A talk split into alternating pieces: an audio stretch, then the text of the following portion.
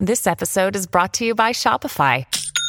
Forget the frustration of picking commerce platforms when you switch your business to Shopify, the global commerce platform that supercharges your selling wherever you sell. With Shopify, you'll harness the same intuitive features, trusted apps, and powerful analytics used by the world's leading brands. Sign up today for your $1 per month trial period at shopify.com slash tech, all lowercase. That's shopify.com slash tech. Look, Bumble knows you're exhausted by dating. All the must not take yourself too seriously and 6-1 since that matters. And what do I even say other than hey?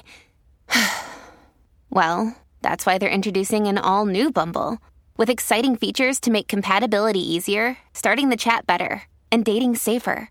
They've changed, so you don't have to. Download the new Bumble now. Your brain needs support, and new OLLY Brainy Chews are a delightful way to take care of your cognitive health. Made with scientifically backed ingredients like Thai ginger, L-theanine, and caffeine, Brainy Chews support healthy brain function and help you find your focus, stay chill, or get energized. Be kind to your mind and get these nootropic chews at olly.com. That's O-L-L-Y.com. These statements have not been evaluated by the Food and Drug Administration. This product is not intended to diagnose, treat, cure, or prevent any disease. When you need mealtime inspiration, it's worth shopping Kroger, where you'll find over 30,000 mouthwatering choices that excite your inner foodie. And no matter what tasty choice you make, you'll enjoy our everyday low prices, plus extra ways to save, like digital coupons worth over $600 each week. You can also save up to $1 off per gallon at the pump with fuel points. More savings and more inspiring flavors make shopping Kroger worth it every time. Kroger, fresh for everyone. Fuel restrictions apply. It's very difficult to keep the line between the past and the present. You believe that someone out of the past can enter and take possession of a living being? We may be through with the past, but the past is not through with us. Welcome to the Next Picture Show, a movie of the week podcast devoted to a classic film and the way it shaped our thoughts on a new release. I'm Keith Phipps, here this week with Scott Tobias, Tasha Robinson, and joining us from behind the scenes, producer Genevieve Koski. We're all veterans of the film site The Dissolve, where one of our guiding principles was that no film exists in a vacuum, and that all culture is more interesting in context. So every other week, we're getting together to look over a new release and how it relates to a major movie from the past. Genevieve, what's this week's movie pairing? We're recording this podcast shortly after the release of The Good Dinosaur, the 16th feature film from Pixar, and the second one to be released in 2015, 20 years after the release of Toy Story in 1995. The studio has come a long way since then. Pixar is now a familiar brand name like Disney. In fact, Pixar developed Toy Story with Disney, which, after a lot of complicated legal wrangling and behind the scenes politics, purchased Pixar in 2006. Over the years, Pixar's technological advances let it create images no one could imagine when Toy Story hit theaters. But in some ways, Pixar hasn't changed that much.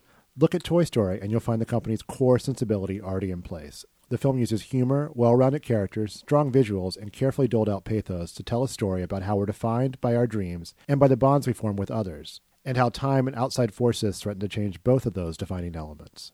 There's a direct line between the friendship forged between Buzz and Woody in Toy Story and the perils faced by the unlikely friends of the dinosaur Arlo and the K-Boy Spot in The Good Dinosaur.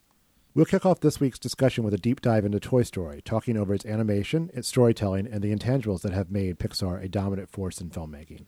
Then, in the second half of this week's episode, dropping later this week, we'll bring The Good Dinosaur into the discussion, talking about how the two films relate, or don't, and how Pixar has evolved in the 20 years between their release. So grab a moving buddy and watch out for Sid and Scud. We're headed back to Andy's bedroom circa 1995.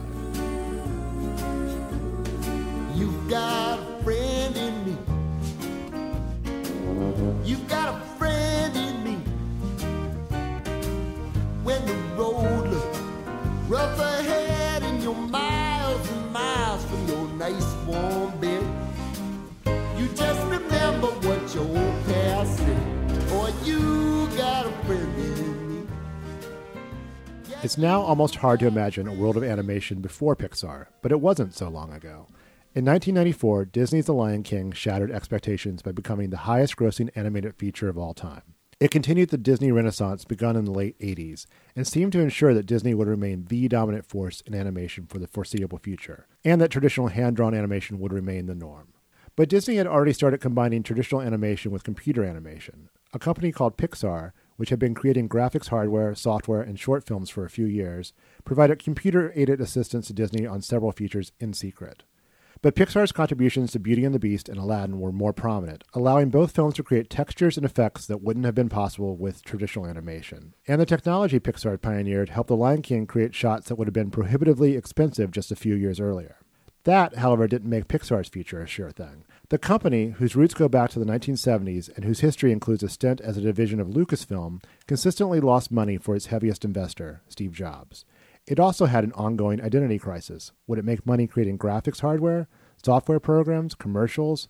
Pixar put out a series of acclaimed short films, but they were mostly seen by animation fans and Oscar voters. When Toy Story, the company's first feature, premiered in November 1995, it was accompanied by a certain amount of skepticism about whether computer generated animation could sustain a feature length film. 20 years away from that skepticism, we can talk about the movie from a different perspective. So, without any further ado, let's get started. I'd like to talk about first impressions. So, let me start with you, Genevieve. If you were the target audience for this film when it came out, where the rest of us were a little bit older. Yeah, uh, I was 12 when Toy Story came out. So, uh, all right, guys. a little bit older. Oh my god! Everyone's making faces at me. Yes, I was. I was 86 when it came out. I was 12 when Toy Story came out. Um, so I really only have the vaguest memory of seeing it that first time. But I know that I saw it in the theater with my mom. And while I can't be certain, I don't think that at that point I was really recognizing or processing that this was a different sort of animation than I'd seen before. Like maybe I thought it looked a little different, but I think at that point I was more invested in the stories and the characters than this new type of animation. I think I just processed it more as a kid would than as a film, you know, cinephile would. So it was interesting coming back to it now. I do remember thinking of it as the at the time as a Disney film because I came from a Disney family. You know, I grew up during the re- the Disney Renaissance that Keith mentioned. So going to see the latest, you know, Disney animated feature is always a big deal for me and my family. And you know, Toy Story was featured at Disney World and the Disney Store. So at that point, I very much thought of it as a Disney film. Going back this time, it was interesting to watch it as a Pixar film um, in the context of what that means today. And I'm sure we'll get into that a lot more. But uh, I want to hear from you guys who were fully formed adults when, when Toy Story came out. Who well, I, vote? I was 70 and then I started aging backwards, like in uh, Benjamin Button. Yeah, exactly, Your like in favorite Benjamin film. Button. In 1995, I was uh, I was 24, so there's a little bit of an age gap So there. you were I was double my age. I was double your age. Wow. Um, and I actually have a very is. distinct memory. I mean, for one, context-wise, uh, when I was uh, writing for a student newspaper, you know, I wrote a scathing review of The Lion King, in which I called it a, a, hor- a horrible racist film. Uh, so I, I was like the original deliverer of hot takes. was it because uh, was it because of the hyenas? Was it was the, hy- the hyenas, Yeah. right? Exactly. Um, you know, but I do, I do recall, you know, seeing it with family, uh, extended family. A lot of us going. Um, I, I'm not sure when did the film come out. Do we November. November. November. I think maybe it was a Thanksgiving thing. We all went to the to the multiplex together, and I think the idea was um, the idea is that we were going to entertain our nieces who were a little bit uh, younger than you were at the time. But what struck me then was just how entertaining I found the film. To my surprise, I think. Uh, I mean, I guess the Disney films sort of primed uh, you as an adult to resp- respond to them and, and to appreciate them. But uh, you know, I remember thinking, um, you know, there I was there with probably four generations of Tobiases, and uh, and I, and everybody was really entertained by it, and the film the film really struck a chord, and uh, I think that's something that that has kind of carried through with Pixar because Pixar has that depth uh, and speaks to adults and and, and and kids you know simultaneously, and that, that that happened here too, and I think it certainly followed through with the sequels and the other films that uh, Pixar has made. I was a film critic at the time, uh, not a fully formed one or a fully fo- formed adult. I find I'm not sure I'm a fully formed adult now, Genevieve, but uh, what I was much more so was an animation buff, like a, a really hardcore, had very very strong opinions about animation, and that uh, had less to do. Like my my impression of the Lion King had very little to do with the racism or the the it's ripping off Hamlet or any of the other things people got angry about it. For me, it was just it was such an exciting animation animation experience. So for me, like the launch of Toy Story, like I, I went into that movie expecting to hate it because I had very strong feelings about computer animation. The computer animation of the time was very crude and very clunky. It was full of all of these very shiny, poreless things that didn't quite have weight to them. And uh, like I, I could see it developing as sort of this, oh, the buzz of the future thing. And uh, like even having seen Pixar's earlier shorts, I was not sold on the idea at all. I was so excited by the Disney Renaissance because I was a huge fan of uh, Japanese animation at the time. And like Miyazaki at that point had already made Castle in the Sky, had already made My Neighbor Totoro, had already made Kiki's Delivery Service, Porco Rosso. And when I was seeing Disney catching up with the idea of animation that both adults and children could appreciate, animation that didn't feel like it was talking down to its audience, and animation that was just so lavishly, beautifully realized, I kept waiting for the Disney Renaissance to catch up with the Japanese ideal that adults watch animation too. And I was waiting for like the first American film that would actually be animation primarily for adults. And Pixar didn't achieve it with Toy Story, but I I went into that movie just really with my hackles up, with my shoulders around my ears, going, "This is the wave of the future," and I hate it. And I came out going, "I I did, didn't hate that, and I don't know what to do with it. I mean, it was actually a baffling experience for me. And I wasn't nearly as sold on it back then as I am now. And maybe it was just because of that shock, or maybe it was because I hadn't really seen how the Pixar mechanism can move people and these these characters weren't so tied into my conscious as well as like the collective pop culture conscience. But I, like my experience then and my experience now were very different, mm-hmm. partially because I was at such a different place in my my life, which I imagine everybody else yeah. was too. Well, and Pixar is in a totally different place too. It, it, it's interesting watching it now because you can see the seeds of so much of what would become, you know, the, the quote unquote Pixar touch. To note a book that Keith is holding over there, but yeah, it's you know, like I said, you can see the seeds of so much of what the company would go on to do, and but you can also recognize how rudimentary it is on many levels. You know, there's the human characters like they are they are rough by today's standards. You know, um, and there's kind of a sort of plasticky sheen to a lot of the movie that is you know looks very rendered to our modern CGI trained eyes. You know, none of that takes away from the ambition and innovation that that Toy Story displays, but it's difficult to say that the animation necessarily holds up to modern standards because, you know, it doesn't, but you can still appreciate it for you know the starting point. Although the characters visually have changed very little. Mm-hmm. I I rewatched Toy Story and then I immediately rewatched Toy Story 3 mm-hmm. and I was expecting there to be like a huge visual step forward in the characters. And while the human characters are very different, the backgrounds are very different, the ambition of the like the camera movement, the spaces are very different.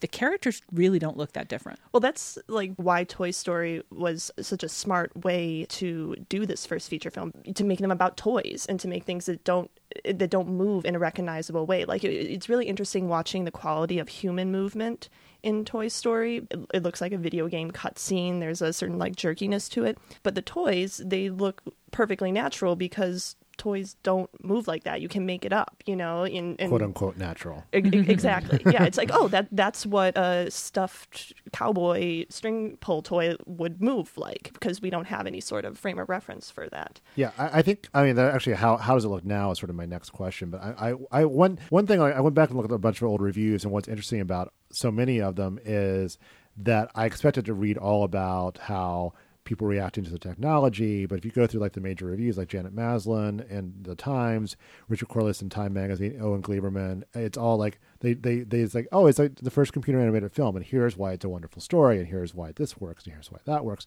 Roger Ebert spent a little more time talking about his appreciation of the technology, but there's one point in the review where he just goes, "But enough of this pro- propeller head stuff. Let's talk about the movie," because it kind of like that was kind of my reaction in a way too, where like I went in ready to enjoy it because I'd seen i'd enjoyed Pixar's of other other shorts when I watched like you you know the Spike and Mike's festivals of animation oh, yeah. things. Yeah, that was a regular thing for me, and they mm-hmm. were kind of staples of that. And so I was I knew the name enough to expect good things. But I guess the the the getting back to the twenty years later thing, what I didn't expect was this was the future. I thought that this would be maybe this company would continue to produce some computer animated films that would appear side by side with traditional hand drawn anim- animation, which was the case for a while, but now you know in, in 2015, you know, try finding a hand drawn feature. I mean, I never thought that, and it was because Disney had been integrating computer animation more and more into its films, and I was reading so many interviews about, you know, how much easier it is to use this computer uh, imagery to create the herd of buffalo in Lion King, to create the ballroom in Beauty and the Beast. The ballroom in the Beauty and the Beast was the reason I hated computer animation, and Mm, really, Wait, you don't like the ballroom? No, oh god, it's uh, it's so spinny. It's it's very very plasticky. It looks very fake. It doesn't integrate, and it doesn't have any of the warmth of a hand drawn thing.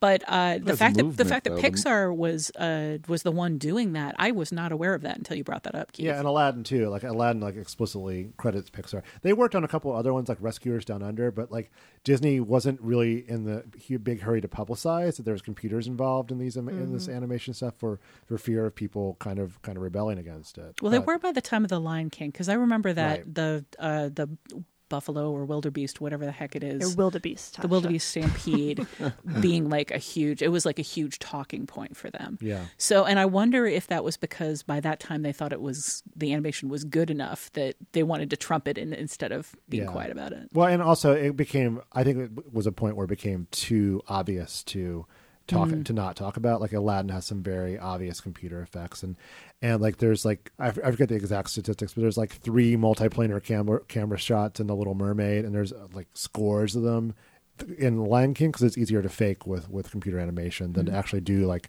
I mean, not to get too technical, but the multiplanar cam- camera is like a story high. Uh, um, it takes forever to, to, to work with. for, uh, for me like that I, I you can't underrate that that pixar ability to tell a story that children can understand but tell it in a way that adults can emotionally experience and that was something like the lion king with uh, mufasa's death touched on something that i didn't think uh, you know Disney animation was necessarily going to go to. That was what had given me the hopes that eventually we were going to see like a Disney film for adults.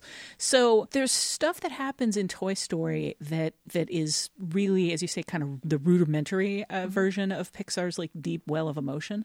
But it is some pretty like serious emotion. It is fairly touching at, at a couple of different points in that I think movie. I think Buzz's existential crisis is one Yeah. of, the, one of Oh, the, sure. the most affecting uh, sequences in that movie. I, I, I'm, I'm sorry. I, you're right. I am just a little depressed. That's all. I, I, I can get through this. Oh, I'm a Sam! Look at me. I can't even fly out of a window. But the hat looked good. Tell me the hat looked good.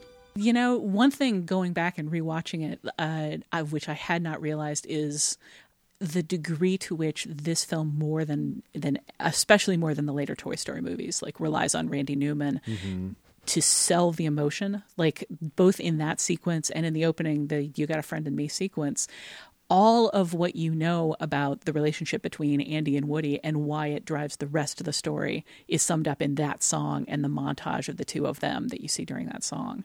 And uh, Pixar's moved away, and we can get into this with Good Dinosaur. Pixar's moved more and more away from that feeling of you have to have a song to sell the emotion, and you don't need anything but a song to sell the emotion. But you see that a lot here. But for me, it was Toy Story 2 is where they like really hit the mark, and that really shocked me because you know they were going to the sequel well so quickly. It, it shouldn't have either because it's not not necessarily a movie that, that invites a sequel immediately, Mm-mm. much less um, you know to with another one on its way. Uh, but um, yeah, those those are great. You know, it's it's, it's interesting to see they, that this is a world their first world they created is also the one they keep returning to. Hmm. Boy, I don't know. I just think the first one is just, is the grand leap forward. I mean, this, this I just feel as though we're talking about Toy Story sort of created that, just started the visual style. It had a lot of elements that would would re- recur later. I feel like this was this was the big revolutionary moment. I didn't feel like anything that happened afterwards was quite as strong. Even though I would say, and maybe this is something we've been talking about. There are there are certain kind of there are elements that are maybe uh, less familiar. Like um, I, I think it may be Disney influence, which is which are jokes. uh, uh, you know, we, we talk about we, we immediately go into the emotional resonance of Pixar films, and this and Toy Story certainly has that to a degree, but there's it's nothing like what we're seeing now, where we're where we're all expecting to cry every time we go see a Pixar movie. Mhm. Uh, uh, what what Toy Story has, I think, even over the other two stories, are jokes, lots and lots of jokes, and lots of Mhm. adventure and fun and entertainment. I think. Uh, and visual wit Uh, yeah. too like which is something i think we don't see in good dinosaur as much which I'm, we'll, I'm sure we'll get into in the second part of the episode Yeah. Good Dinosaur is comparatively a very sincere film where there is mm-hmm. there's so much more sense in Toy Story, I think, of animators goofing. but toy story has such an advantage being set in you know more or less our world and being able to you know reference recognizable things Yeah, one of those recognizable things being this. I had not noticed this, and I've seen this film a, a fair number of times. I but I did not notice until this this point that when the characters are stuck in uh, the the terrifying house of Sid, the next door neighbor who destroys toys. They have the carpeting from the the Shining, the overlook in the, Oh, the really? Shining. I Yes, didn't notice that. Yeah, when um when Woody's fleeing his room, there's this overhead shot, and you look, you're looking down on this carpet that's the same carpet that you were looking down on, that's seen over and over, especially in room two two three seven. Yeah. And then when I when I looked it up, I was like, "Am I? Are there other things like this that I'm missing?" Apparently, the number two three seven crops up over and over in the Toy Story films. It's Oh, like, really? yeah, Lee Unkrich, who's uh, you know had a long history with Pixar, apparently is a huge Shining fan and like continued to put hidden 237s.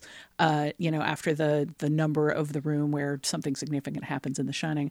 I don't want to spoil the film if you haven't seen the film, but uh, yeah, that just the the visual reference to the carpet caught me completely by surprise, and I had to loop back and watch it a couple times. I guess we should probably talk about kind of how unlikely this film was that it actually happened and turned out as well as it did. Because, I mean, not to get into a long history of it, but Pixar, um, at one point, like I I referenced it before, but there was like, is this a company that makes hardware because they made Pixar computers for, for, for computer graphics, or is it a company that makes software? And like John Lasseter was kind of s- kind of snuck in uh, because they always had you know ambitions to do animation, and, and John Lasseter was a former Disney animator who was stuck in a sort of interface technician, I believe was his first title mm-hmm. there, and they brought in people that we now know very well, like Pete Docter and Andrew Stanton and, and, and the late uh, Joe Ranft were all the people who did the story for Toy Story. They had, didn't have screenplay experience. It was the idea of whether or not you can get to translate what worked in shorts to feature length. At one point, they were doing supposed to do a TV special, but it became obvious that if the the, the energy it would take to make a TV special, they may as well make a feature film. Um, and you know they got guidance the, along the way. And, Uh, Joss Whedon was, was a major played a major part in the screenplay. It was Jeffrey Katzenberg with whom they later become famously quite estranged, who said make it a buddy movie and had other like sort of key suggestions uh, to to keep it on track. And I, I don't know. It, it's just like a, one of those things where the, all his talent comes together at the right time. And I I was watching it. I was I was wondering would we even have computer animation or you know, if we had computer animation, would it be on the scale that it is now, where it's sort of the dominant style? If there'd never been Pixar, I mean, Pixar is like a very seems like a very disruptive force in, in, in a really interesting way. I can certainly see that. I've read some interesting interviews. I I want to say with Lasseter, but it's hard to tell because I've, I've read so many interviews with so many Pixar people. Um, but And somebody conducted them. And conducted them. I uh, this was not one of the ones that I conducted though. This was probably one that I did as research for one of the ones I conducted, and I'm pretty sure it was Lasseter talking about that first short that they did. Uh, what is it, Andre? Andre the Adventures and- of Andre and Wally B. Wally B, yep. And how that was basically something that they like. Lasseter didn't direct that, but he was the animation director, and they storyboarded it and created it as a short basically to highlight the software uh, that they like the the renderman uh, suite. Um, and then they took it to trade shows and at trade shows people would come up to him and say yeah but what software did you use to make it so funny? Uh-huh. like that it was just assumed that there had to be like some kind of machine process that they were you know here's the button that you hit to make a shiny yellow surface. Here's the button you hit to make funny jokes.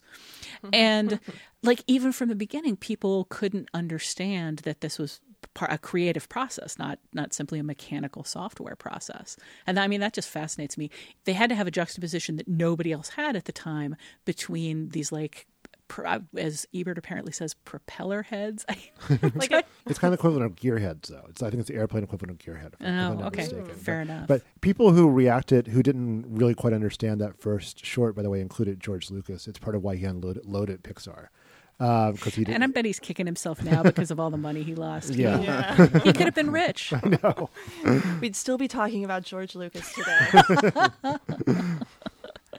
you, you know, the question, the uh, the hypothetical of whether or not you know we'd have computer animation today is obviously a hypothetical that we can't answer. But I do think Keith, listening to you quote some of those reviews, um, or, or talking about how the reviews kind of glossed over the technological innovation, it also made me think about how Pixar kind of taught us about this type of animation. And I think a lot of that kind of goes to the DVD and uh, renaissance of, of the late 90s, early 2000s too, and featurettes and all that. I remember like ever, like the first probably six or seven Pixar movies, watching all those making of featurettes and learning so much about what this means. Like if to a, to a layperson, what computer animation is and what is involved in it, and it's not just pushing a button and you know now your character jumps or whatever. You know, they're the idea of you know layers and textures and lighting effects and all that. It's a new visual language that filmgoers had to kind of learn, and I think Pixar was what taught them about it. Yeah, Pixar's DVDs and Blu-rays are, are kind of an example of how you how you get it done. And and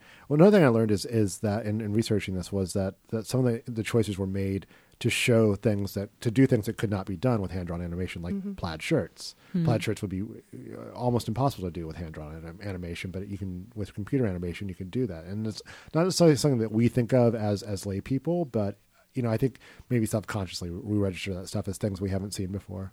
Yeah, I I feel like my feeling that you know, of course, c- computers are going to take over animation. Of course, it's all going to look like this someday. When I was watching The Lion King, comes from a naive belief that uh, you know using a computer makes it easy, and everything I learned about like the difficulty and complexity of computer animation in those early days came from those kind of Pixar shorts.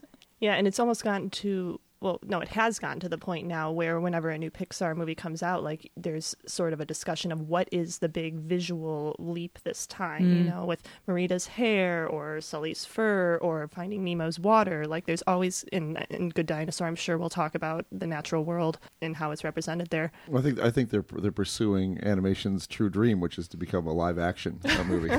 um, that, that was that's my that's my good dinosaur joke, uh, and, and enjoy that. But I one one explanation too about maybe some of the reviews that Toy Story got, and and just reviews of animation in general, is that it is a it is a different language, and it's a, it is a hard language to describe. It's a hard language for me to describe. It's not my strong suit, which is why I'm being a little bit quieter on this uh, edition of the of the podcast because uh, it's um, you Very know, little of your beloved violence. little, little of my well i mean you know in japan they still they still deliver in japan but you know what i'm saying it's it's uh it's it's a tough it can be a tough language to describe especially when we haven't really experienced it uh, as we as we do as much with to- with that first toy story Um, Yeah, and I mean it's it's almost miraculous the degree to which they picked the exact right topic to teach us about this language because they're dealing with these characters that are inherently made out of plastic. And so they not only have the right texture to them to be rendered, you know, in 1995 and uh, 2015 like in the same way and still look just as realistic. There's something really both creepy and awesome in Toy Story about how easy it is to make these toys look dead you know to when they when they kind of turn off when people are around all it takes is like letting the letting the puppet go limp and taking the the focus out of its eyes and you get something that really does look like a toy lying on a surface. And i think that's uh, just the fact that they found I, somebody somewhere along the line must have said you know the are the surfaces we're creating look like plastic what can we do with that that's an interesting story and again you have got you've got that juxtaposition of here's what our software can do here's what we can do creatively that nobody else had going on at the time Does anyone else want Toy Story 4 to be about Sid? You know, what happened with Sid? I, Uh, hey, I think that Sid uh, is the garbage man in Toy Story 3. Seriously, he's Oh, wearing. really? Oh, yeah, Bob, I've pointed, point, Bob, my husband, pointed this out to me. He's wearing the same skull T-shirt. Oh, really? Yes. Interesting. But but, I, I- always feel like Sid was in some ways underappreciated because he's a very creative kid. He is a very creative kid. I want to know what happened to the toys that he built. Mm. Yeah. You know, because after they scare the ever living crap out of him, like I don't think he's going to take them back into his room. But all of the all of uh, you know Woody's buddies just pack into the car and leave. Leave. Mhm. It's kind of like, hey, thanks for helping us out, guys. We're out of here forever. There's like a Wrath of Khan to be made, I think. With, uh, with, uh, no, no, the, Spider there's, uh, baby! it- no, there's uh, it, as an adult, it's it's it's Island of Doctor Moreau. It's, Sure. uh, or Island of Lost Souls. I like to think that Hannah, uh, Sid's sister, took in all of his toys and had tea parties with them. She's responsible for my single favorite uh, bit in the film, which is which is uh, which is Mrs. Nesbit? Yep, calling, calling and him just ki- and that just kind of continuing him, him just so dejected. Uh, I'm, I'm Mrs. Nesbit now. Yeah. I think you've had enough tea for today. Let's get you out of here, Buzz. Don't you get it? You see the hat? I am Mrs. Nesbit. Before we move on to a new topic, uh, Keith, I wanted to actually circle back to something you said, which was uh, Joss Whedon's involvement in this. Mhm. That, along with the the Shining reference, was something that caught me by surprise that I'd completely forgotten about. And you say that he had a heavy involvement, and I'm curious if that comes from the Pixar Touch or other research you did, because I, like I know he was doing a bunch of like script doctoring at the time and just like joke writing. Was he like heavily involved in this from the beginning? Uh, the Pixar Touch we keep referring to is, is the, the book The Pixar Touch by David A. Price, which is which is a pretty good history up up of Pixar up to like 2009 or so. A lot's gone, a lot's happened since then.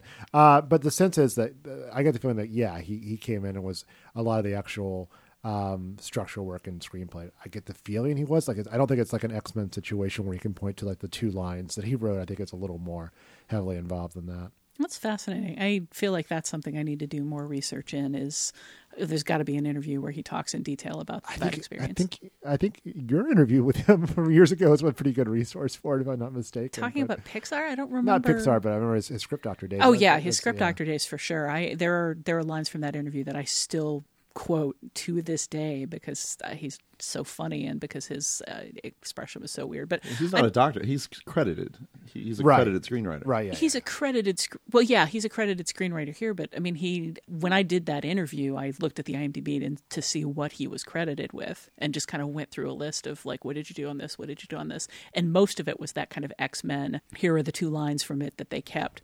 So when I saw him come up on uh, Toy Story, my first thought was, did he just punch up the jokes, or was he involved? And given that Pixar tends to grab talented people and hold on to them with like all four feet. You see the same names cropping up over and over, becoming part of their brain trusts.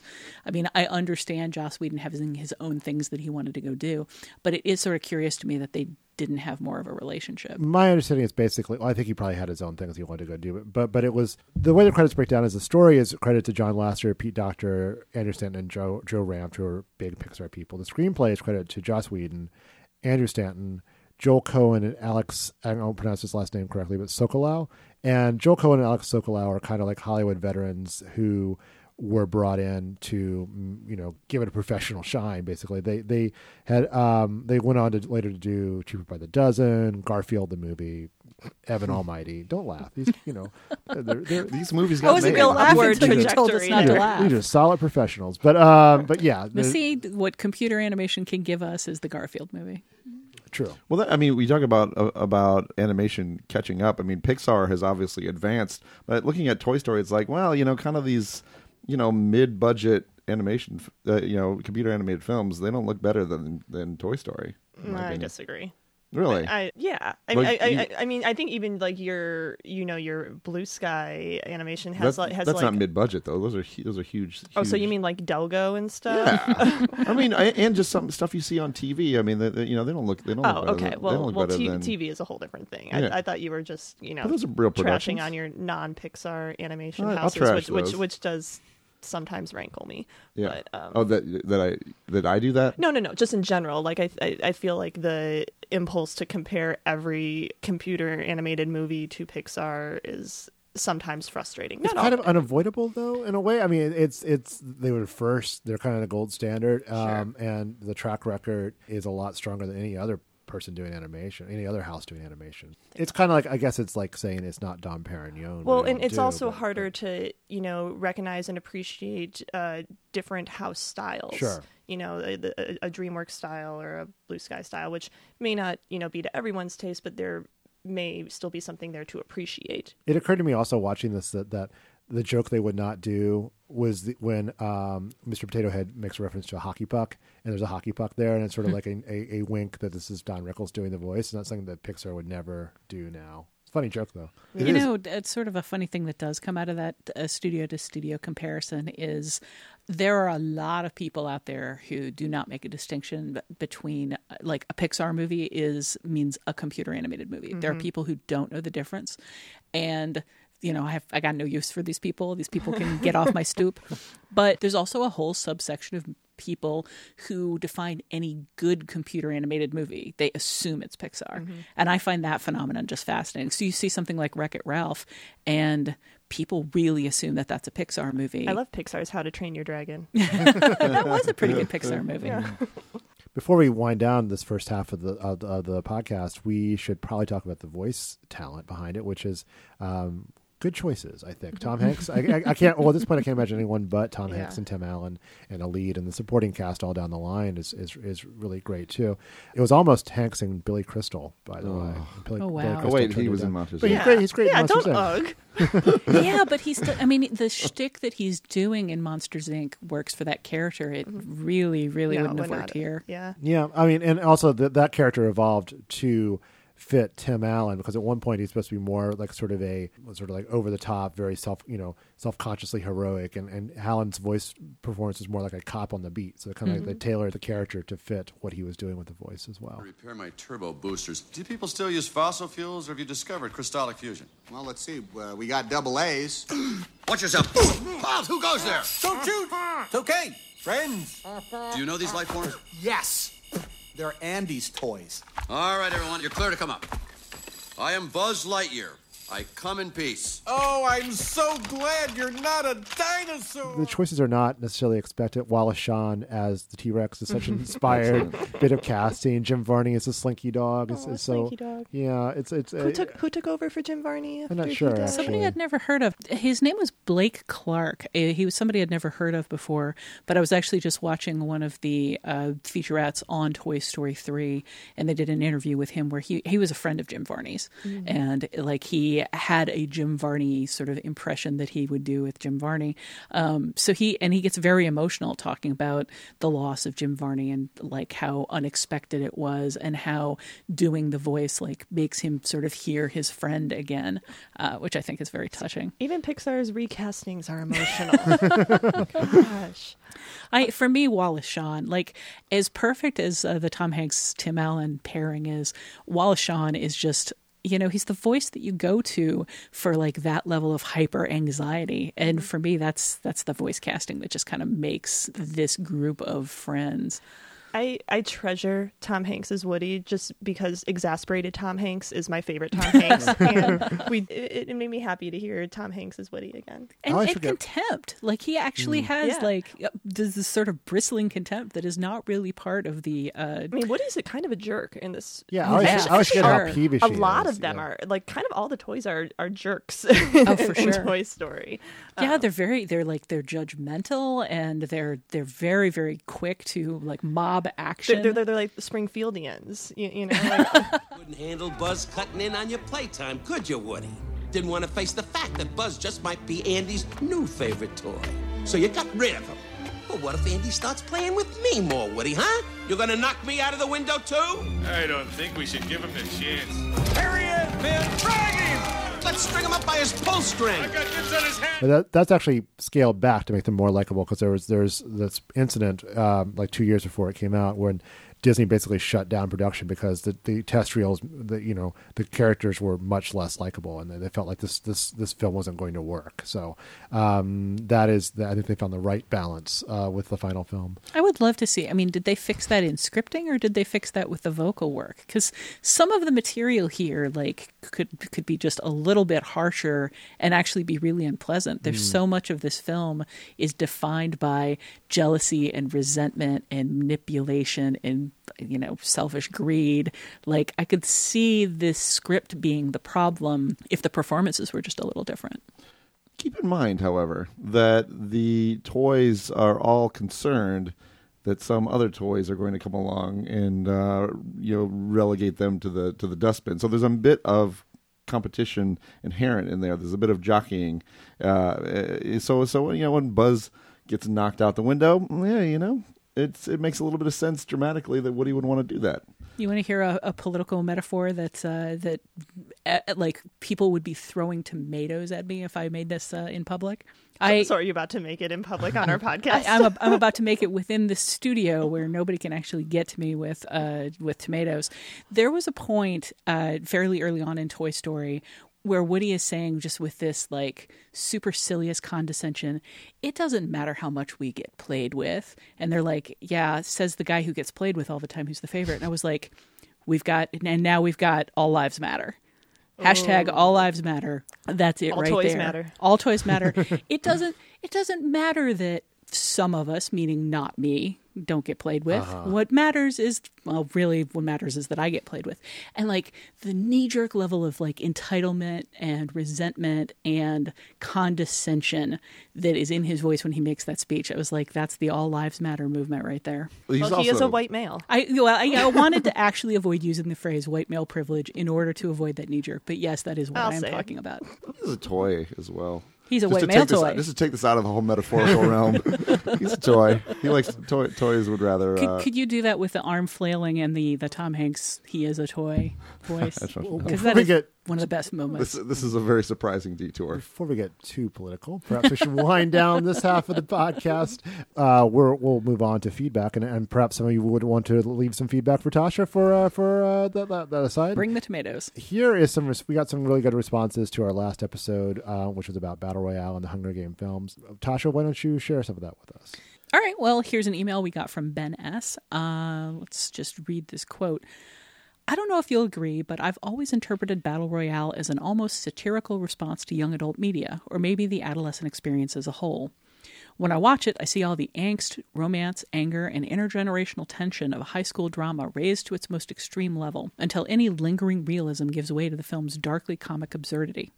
It becomes a world where events that only seem like life and death to a teen, such as a crush on a girl or a teacher having it in for you, actually become life or death. But of course, the warped reality that emerges is so weird and unbelievable that it throws the actuality of teen life into sharp relief. Things aren't all that bad, and all the shitty stuff you have to deal with isn't going to kill you, although maybe it feels like that sometimes. Ooh, that's a really good response to the film. I, you know, it, Rachel sort of brought that up. Did a did a really good job of kind of talking about Battle Royale as a film about um, about teenagers in a way that Hunger Games isn't. But I but I, but it is interesting to think about it about the film as that that as being the primary text of the film. It makes sense. Uh, their be, their behavior. If you, um, yeah, I don't know. It's all there in the letter, but uh, I thought that I thought it was very cleverly. Uh, I think that's a very clever interpretation. I did too. I mean, I, I think one of the things that becomes interesting about Battle Royale is the degree to which people feel freedom to express their their deep seated hidden crushes and emotions uh, to each other because they're about to die. And I kind of feel like that is, as Ben says, kind of throwing all of these emotions into sharp relief by making them revealable literally only on pain of death, but uh, also just like giving everybody the wherewithal to finally come out and say what they're feeling, I think might feel like catharsis to people who are actually holding back these kinds of emotions. Uh, Scott, would you like to share another email we, re- we received? I would like to share one. Uh, so Dante K wrote in to flesh out our understanding of how Battle Royale fit into Japanese history, specifically the clashes between student protesters and the authorities in the late 1960s. His email is too long to share in full here, but we'll post it on nextpictureshow.net. Here's the gist in the meantime. Dante writes, there were many incidents of students barricading themselves in the schools, boycotts, class walkouts, strikes, and some instances of firebombing.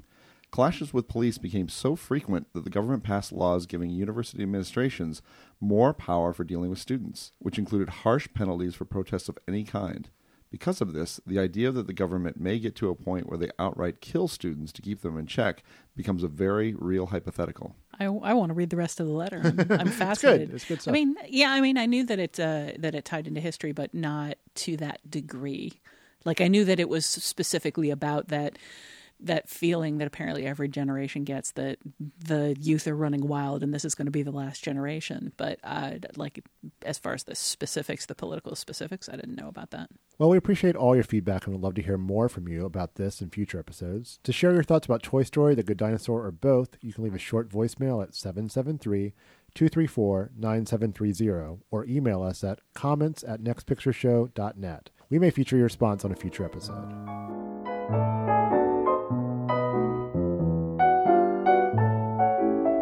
Well, that wraps up this episode of the Next Picture Show. In the second half of this week's conversation, we'll take a closer look at Toy Story as it relates to the good dinosaur and consider what both tell us about Pixar's evolution over two decades.